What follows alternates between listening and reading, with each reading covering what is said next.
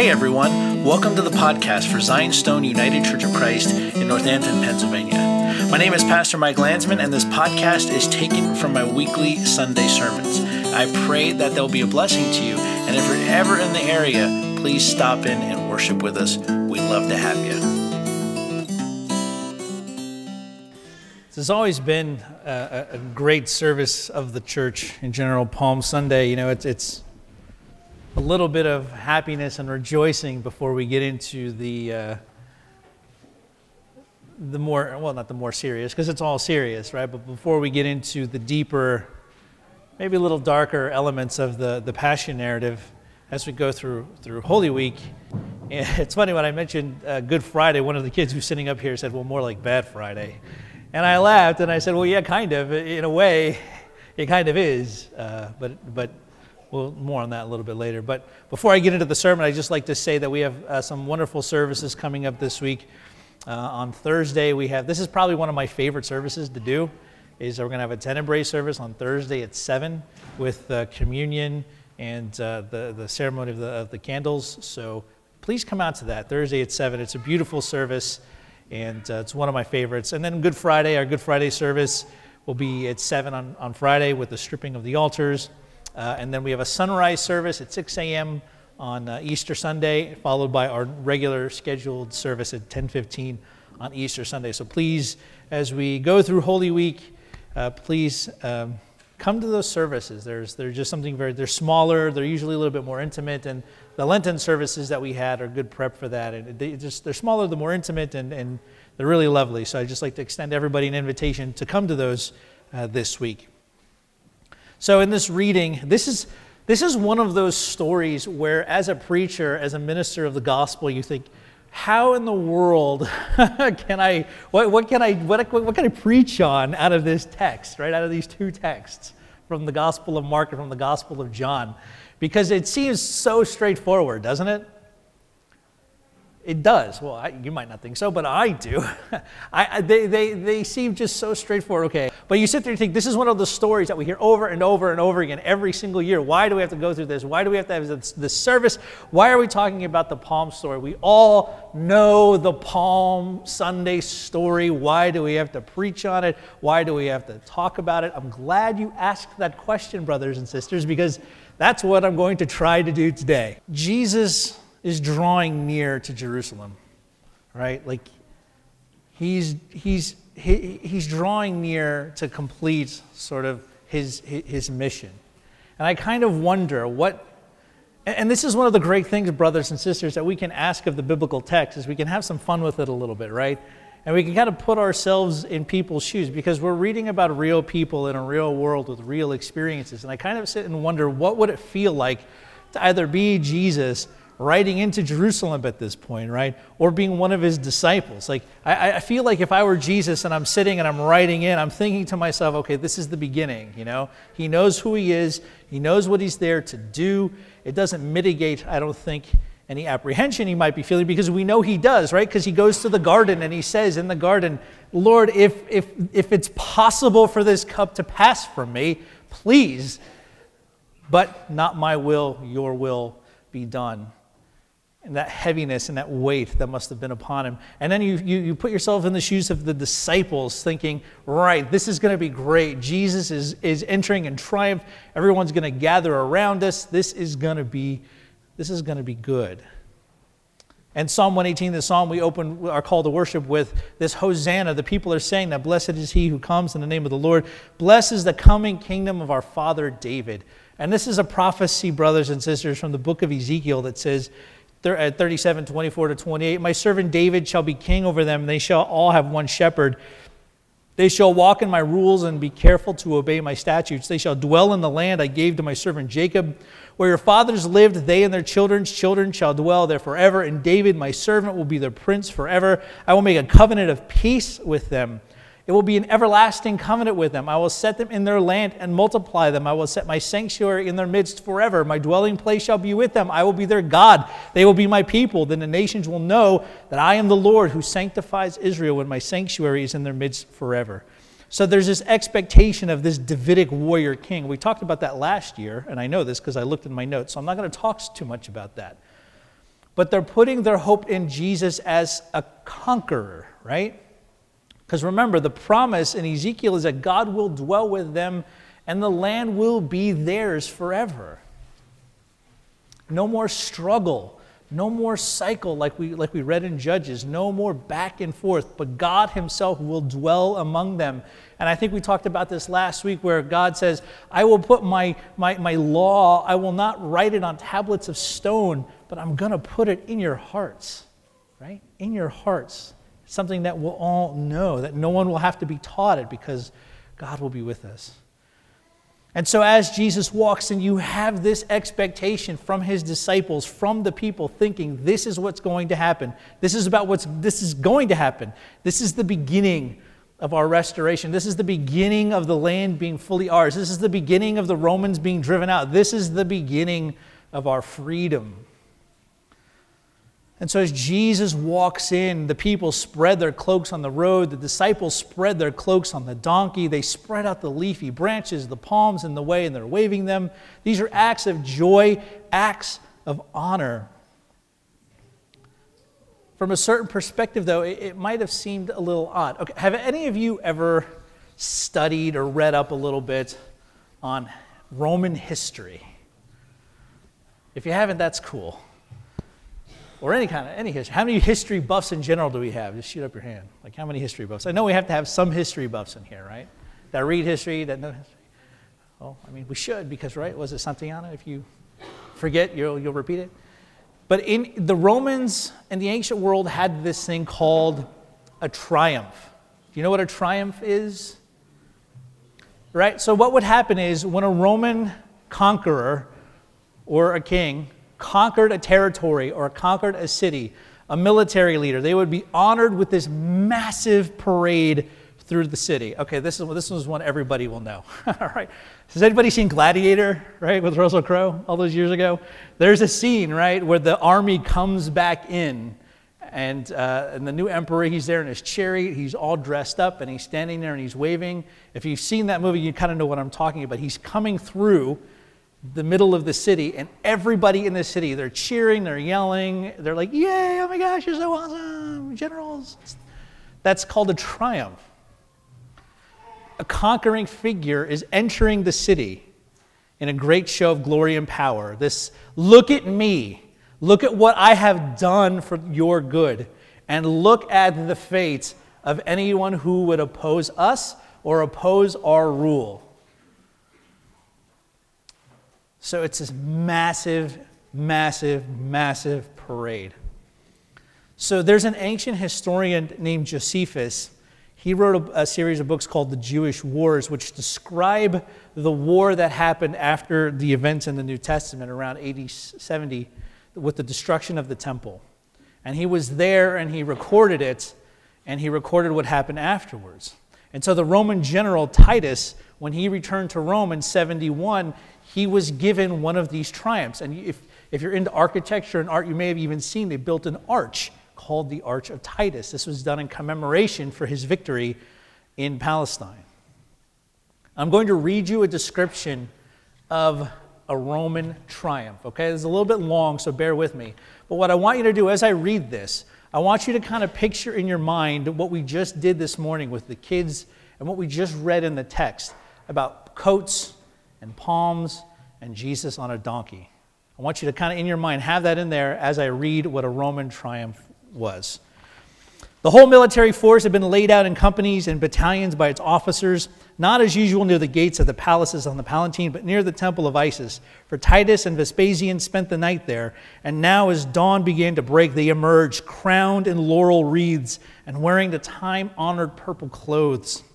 It is impossible to do justice in the description of the number of things to be seen and to the magnificence of everything that met the eye, whether in skilled craftsmanship, staggering richness, or natural rarity. For almost all the remarkable and valuable objects which have ever been collected piece by piece by prosperous people were on that day massed together, affording a clear demonstration of the might of the Roman Empire. The quantities of silver, gold, and ivory worked into every conceivable form were not like those usually carried in a triumph but resembled, as it were, a running river of wealth. Purple cloth of extreme rarity was carried along. some of it fashioned by Babylonian skill into pictorial representations. Translucent gems embedded in diadems or other objects were borne in such profusion as to dispel any idea that they were rare. In charge of each part of the procession was a number of men in purple and gold costumes, while those selected for the triumph itself wore choice clothes of astonishing richness.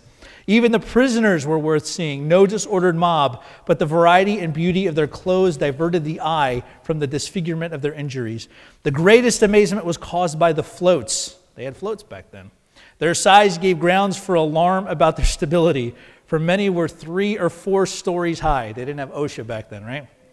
And in the richness of their manufacture, they, they provided an astonishing and pleasurable sight. Many were covered in cloth of gold, and worked gold or ivory was fixed on all of them. The war was divided into various aspects and represented in different ways, which gave a good indication of its character pictures, basically, right, of a fertile land being ravaged. Here, whole detachments of enemies being killed, others in flight, others being led off into captivity. Here were walls of colossal size being pounded down by siege engines. Here, strong points being captured, and here, well defended fortifications overwhelmed. On one float, the army could be seen pouring inside the walls. Others showed defenseless men raising their hands in surrender firebrands being hurled at temples or building falling on their owner. On yet others were depicted rivers, which after the destruction and desolation flowed no longer through fields providing water for men and cattle, but through a land on fire from end to end. It was to such miseries that the Jews uh, subjected themselves by the war. Standing on his individual float was the commander of each of the captured cities, showing the way he had been taken prisoner. Spoil in abundance was carried past, none of it compared with that taken from the temple in Jerusalem a golden table, many stones and weight, and a golden lampstand similarly made, which was unlike any object in daily use. A center shaft rose from the base, and from the shaft, thin branches or arms extended, and a pattern very like that of tridents, each wrought at the end into a lamp. There were seven of these lamps, thus emphasizing the honor paid by the Jews to the number seven. A tablet of the Jewish law was carried last of all after the spoil. After it came a large group carrying statues of victory, all of them made of ivory and gold. The procession was completed by Vespasian, and behind him Titus. Domitian rode on horseback wearing a beautiful uniform and on a mount that was wonderfully well worth seeing. Thank you for indulging me with that. That was a long description. Think of what you just heard described in that triumph as Titus rides into Rome, being celebrated by the people of Rome. He said that there were so many jewels in crowns and in diadems, there were so many of them that you wouldn't think that jewels and gems were rare.